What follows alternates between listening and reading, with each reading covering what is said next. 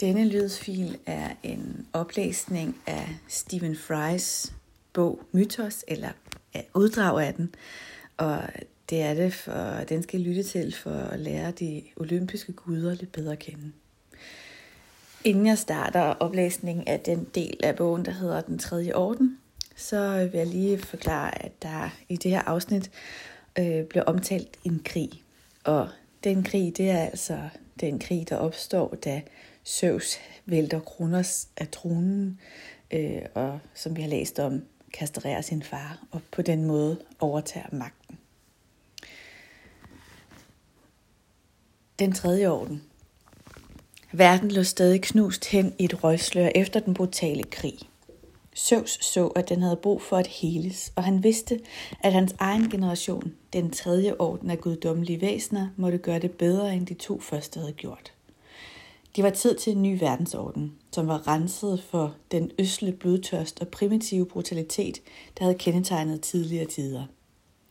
Sejrherrerne overtog resterne, ligesom en topchef, der netop har fuldført en fjendtlig overtagelse, ville Zeus have den gamle ledelse ud og sin egen folk ind. Han tildelte hver af sine søskende deres eget domæne, som de fik det guddommelige ansvar for. De udødeliges præsident udpegede sit ministerhold. Selv tog han den overordnede kommando som øverste leder og kejser, himmelvælvning, himmelvælvningens konge, vejrets og storm, stormenes mester, gudernes konge, himmelfaderen, skysamleren. Torden og lynild var underlagt hans befaling. Ørnen og egetræet var hans symboler. Dengang som nu billeder på barsk ynde og mægtighed uden sidestykke. Hans ord var lov, og hans magt var storslået. Men han var ikke perfekt. Faktisk var han meget, meget langt fra at være perfekt. Hestia. Af alle guderne er Hestia den første, der blev fortæret, og den sidste, der blev kastet op igen. Med henvisning til det med Kronos, der spiser sine børn. Måske den, vi kender mindst til. Muligvis, fordi det domæne Zeus i sin visdom tildelte hende, var arnen. I vores mindre fællesskabsorienterede tidsalder med centralvarme og adskilte værelser til hvert familiemedlem, tilskriver vi ikke arnen den vigtighed, som vores forfædre gjorde, om de så var grækere eller ej. Dog står ordet selv for os som noget mere end blot et ildsted. Vi taler om hjemmets arne. Det engelske ord for det, hearth, deler ophav med heart, altså hjerte, ligesom det moderne græske ord for arne er kardia, som også betyder hjerte.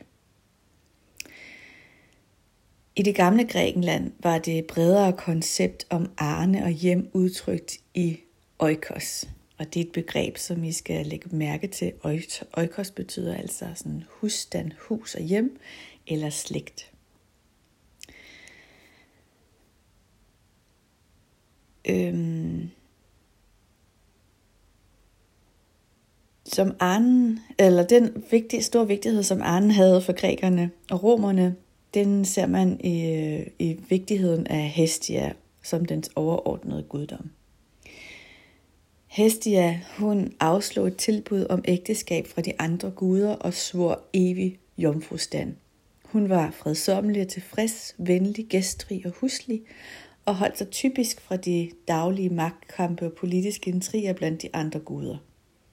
I sin beskedne guddommelighed er Hestia som regel afbildet i en enkelt kjole, mens hun frembærer en flamme i en skål, eller sidder på en grov uldpude, eller på en enkelt en enkelt trone af træ. Det var skik og brug i Grækenland at bede en bordbøn, et undskyld, bede en bordbøn til hende før hvert måltid. Romerne, hvis navn for hende var Vesta, anså hende for at være så vigtig, at de havde en skole med præstinder, der var helliget hende, de højt agtede vestalinder. Deres ansvar var udover livslangt cølibat at sikre, at flammen, der repræsenterede hende, aldrig gik ud. De var de oprindelige vogtere af den hellige og evige ild. Forståeligt nok findes der ikke mange fantastiske historier om denne milde og indtagende gudinde. Lotteriet. Zeus opsøgte dernæst sine mørke og vanskelige brødre Hades og Poseidon.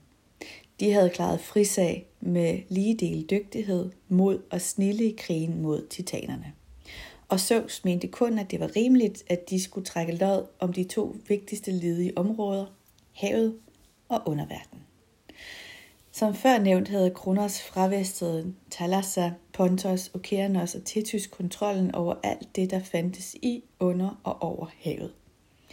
Nu var Kronos borte, og saltvandsriget lå i Zeus' hænder. Hvad angik underverdenen, der blandt andet omfattede Tartarus, øhm, der var det på tide, at øh, disse riger i underverdenen også blev underlagt en enkelt styrende guddom fra Zeus' generation. Hades og Poseidon havde intet til overs for hinanden, og da Zeus lagde hænderne om bag ryggen og derpå knyttede dem og rakte dem frem foran sig, tøvede de. I tilfælde, hvor to brødre ikke bryder sig om hinanden, vil hver bror typisk ønske sig det, den anden vil have. Håber Hades på at få havet eller underverdenen, spekulerede Poseidon. Hvis han vil have underverdenen, vil jeg også have den, bare for at gøre ham rasende. Hades tænkte i de samme baner. Uanset hvad jeg vælger, sagde han til sig selv, vil jeg råbe op i triumf, ene og alene for at irritere den skiderik til Poseidon. I hver af Zeus' fremstrakte knyttede hænder holdt han en ædelsten. En safir, blå som havet i den ene, og et stykke gagat, som sort som Erebos, altså natten, i den anden. Eller Erebos er faktisk mørket, i den anden. Poseidon sprang glædestolen op, da han rørte ved Zeus' højre håndryg og så den åbne sig og afsløre den blinkende blå safir. Haven er mine, brølede han. Det betyder, ja, råbte Hades med en knyttet næve i vejret. Det betyder, at jeg får underverden. Haha! I al hemmelighed fik han kvalme. Guder er nogle værre børn. Hades. Det var sidste gang, man nogensinde så Hades le. Fra det øjeblik forlod al form for munterhed og morskab ham. Pligterne som konge af underverden knuste muligvis langsomt al ungdommelig livsglæde eller strejf og lethed, han nogensinde havde besiddet. Han gav sig ned, begav sig ned i dybderne for at hugge sit rige ud. Hans navn vil for altid forbindes med døden og livet efter døden, og hele underverdenen, der også fik hans navn, forbindes med smerte, straf og evige pinsler. Hades kom der også til at symbolisere rigdom og overflod. De ædelsten og ædelmetaller, der udvindes dybt nede i jorden, samt de uvurderlige afgrøder af korn, grøntsager og blomster, der spirer under jorden, minder os alle sammen om, at ud fra at ud af forrådnelse og død udspringer der nyt liv, overdådighed og rigdom.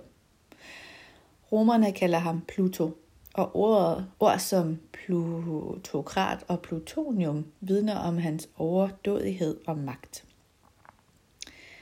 Erebos, mørket, Nyx, natten og deres tør, søn, øh, Thanatos, selve døden, kom under Hades personlige kommando. En række flodguddomme, der var for mørke og rædselsfulde til at flyde ude i det fri, bugtede sig vej gennem denne underverden. Den største var Styx, som betyder had. Det var, der var datter af Tethys og Okeanos, og hvis navn og stygiske ædende eller ætsende egenskaber finder anvendelse den dag i dag, når vi vil beskrive noget mørkt, truende og dystert, noget djævelsk, sort og tungsindigt. Ned i hende sivede Pyriflegeton, den flammende ildflod, Acheron, sukkenes flod, Lette, glemsens vande og Kokitos, jammeren og klagens strøm. Styxes bror, Charon, blev udnævnt til fagmand, og foreløbigt, foreløbigt ventede han, mens han lænede sig mod sin stav ved Styxes bred. Han havde drømt, at sjæle i tusindtal en dag ville komme ned til floden og betale ham for at blive fragtet over. En dag inden længe. Hades gav os plads til furierne, de jordfødte erenyer, så de kunne leve i det mørkeste hjerte i hans rige. Derfra kunne de alle tre flyve ud til alle verdenshjørner og hævne sig på de syndere, hvis forbrydelser var modbydelige nok til at fortjene deres voldsomme opmærksomhed.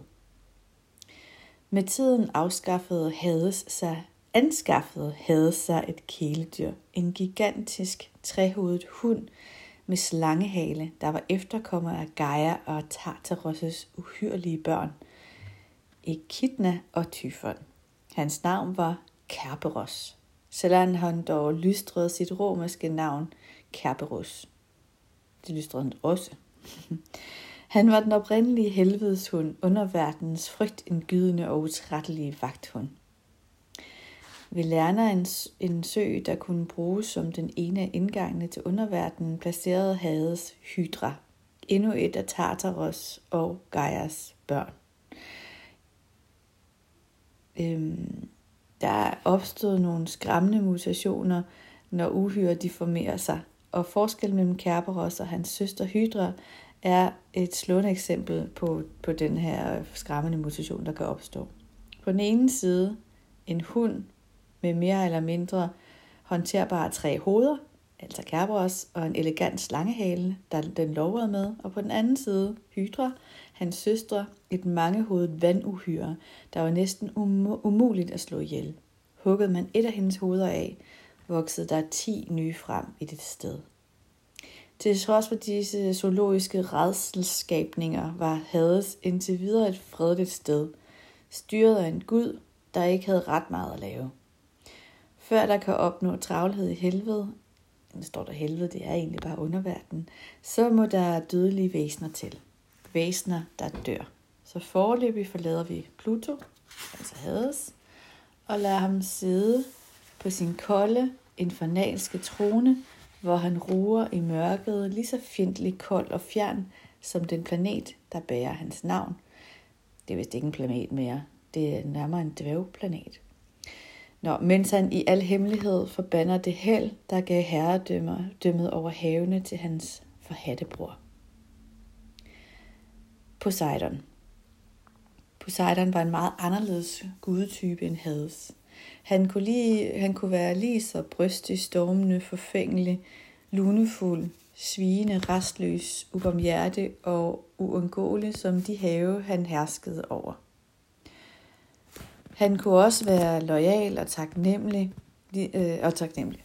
Ligesom sine brødre og nogle af sine søstre udviste han også uopsætteligt kødeligt begær, dyb spirituel kærlighed og alle følelser derimellem. Ligesom alle de andre guder, kunne han ikke få beundring, opoffrelse, lydighed og tid tilbedelse nok. Han var, først, var han først ens ven, var man venner for bestandig. Var, man først, var han først ens fjende, var man fjender for bestandig. Hans ambitioner gik på, på andet og mere end, end brandoffer, drikofre og bønner. Han holdt altid et vågent, havesygt øje med den yngste af sine brødre, ham der nu havde kaldt sig selv ældst og konge. Skulle den mægtige Søs begå for mange fejltagelser, ville Poseidon være på pletten for at styre ham, for, styrte ham fra tronen. Kykloperne, der havde smedet tordenkiler til Søs, skabte nu også et prægtigt våben til Poseidon, en træfork. Dette enorme, trætakkede fiskespyd kunne bruges til at piske tidevandsbølger og hvirvelstrømme op, endda også til at få jorden til at ryste af jordskælv, hvilket gav Poseidon tilnavnet jordrysteren. Hans begær efter søsteren Demeter fik ham til at opfinde hesten for at imponere og glæde hende. Han mistede sin kærlighed til Demeter, men hesten forblev hellig for ham for evigt.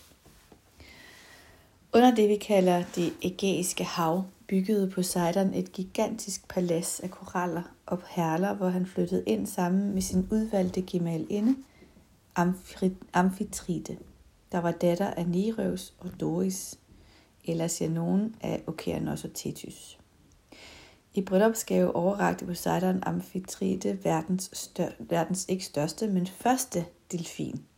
Hun skænkede ham en søn, Triton, en slags havmand, der som regel afbilledes siddende på sin hale, mens han med udbulede kinder blæser ind i en stor konkylie.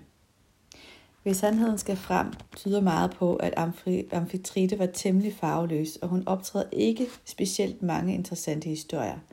Poseidon tilbragte også næsten altid tid med at jagte en ganske øh, udmattende mængde smukke piger og drenge, og besvanger pigerne med et endnu større antal uhyre, havguder og menneskelige helte til følge. For eksempel Percy Jackson og Theseus, for bare at nævne to. Poseidons romerske sidestykke var Neptun, hvis gigantiske planet er omgivet af måner, der blandt andet tæller Thalassa, Triton, Naiad og Proteus. Demeter. Den næste af Kronos' børn, der fik tildelt sine guddommelige pligter, var Demeter. Hendes hår havde samme farve som moden hvide, hendes hud var f- som frisk fløde, og hendes øjne var mere blå end kornblomster.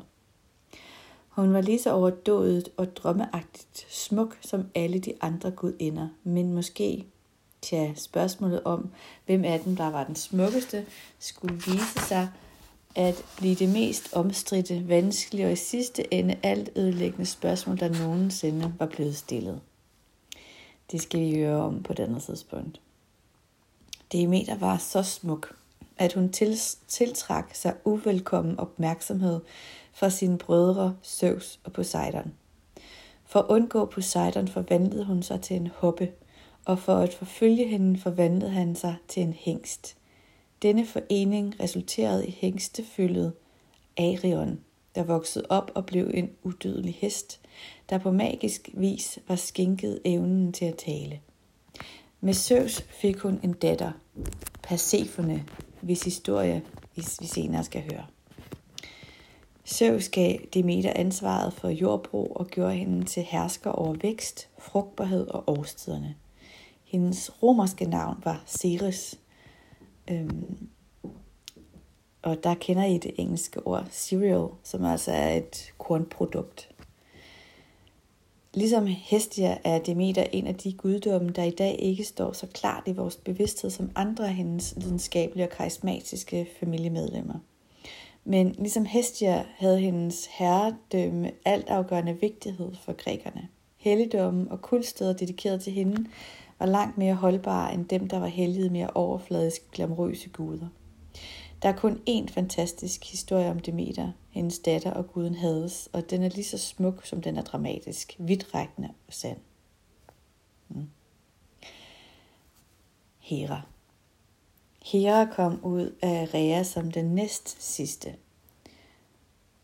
står der her, men vi har altså læst hos Hesiod, at hun var den tredje, der kom ud øh, og blev født. Nå, undskyld. Det var omvendt. Nej. Nej. Hov. Øhm, der brøvlede jeg lidt. Undskyld, der står her. Hun kom ud, som, ud af Rhea som den næst sidste.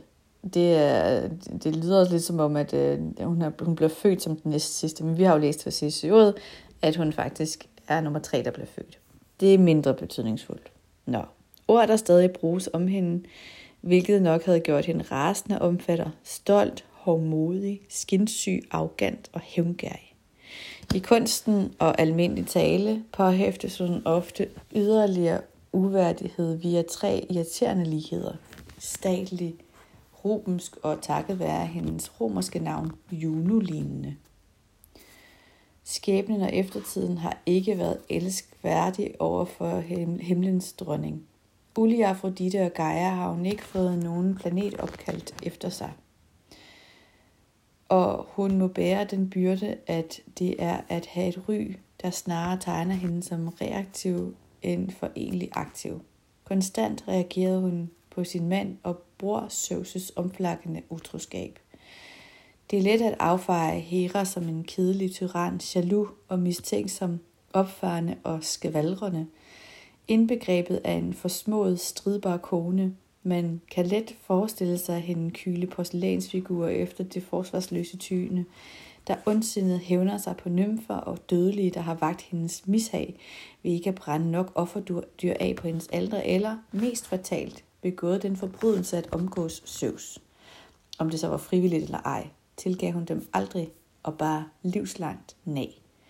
Men selvom hun så absolut var ambitiøs, snobbet og konservativt beskyttende over for hierarkiet og tålmodig med originalitet og stil, arketypen på mange litterære tanter og filmens fornemme og stramtandede enkefruer, var Hera aldrig kedelig.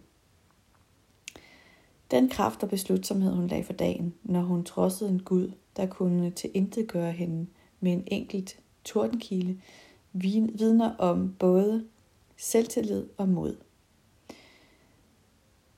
Øhm. Hun skænkede guderne værdighed, tyngde og den uvurderlige gave, som romerne kalder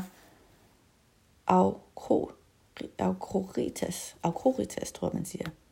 Hvis det får hende til at fremstå som en lyseslukker, tja, af og til skal lyset slukkes, og børn kaldes ind fra legepladsen. Hendes særlige domæne var ægteskabet, og de dyr, der forbindes med hende, er påfuglen og koen. I løbet af krigen mod titanerne udviklede hun og Søvs sig naturligt til at være et par, og det blev klart for ham, at hun var den eneste, der havde nærvær, værdighed og autoritet nok til at indtage pladsen som hans gemalinde og skænke ham nye guder. Trods en sitrende, anspændt utålmodighed og mistillid var deres ægteskab storartet. Et nyt hjem. Zeus' drøm om en ny æra, en ny verdensorden i kosmos, omfattede mere end en simpel fordeling af magten og herredømmet mellem hans brødre og søstre. Zeus ønskede sig noget mere oplyst og rationelt indrettet end de blodige og brutale tyrannier, der havde eksisteret førhen. Han forestillede sig en samling af tolv overordnede guder, en dodekateron, som han udtrykte det på græsk. Indtil videre har vi mødt seks af dem, nemlig Kronos' og Rheas børn. Der fandtes også allerede endnu en guddom, man kunne trække på. En, der var ældre end nogen af dem, nemlig den skumfødte Afrodite. I det øjeblik, blik, titanomakien brød ud, hentede Zeus Afrodite på Kypern, da han var klar over, at hun ville være umådelig værdifuld, hvis hun blev kidnappet, holdt som gidsel eller rekrutteret af titanerne. De sidste ti år havde hun levet i tilfredshed blandt dem, og dermed var guderne nu syv. Ligesom titanerne havde haft hjemme på Otrysbjerget, valgte Zeus nu bjerget Olympen, hvis top af Grækenlands højeste punkt. Han og hans guder ville blive kendt som de olympiske guder, og de skulle herske, så ingen guddommelige væsener før eller siden kunne komme op på siden af dem. Vi stopper øh, for oplæsningen lige nu, og så øh, laver jeg en ny fil, lydfil, hvor jeg læser videre.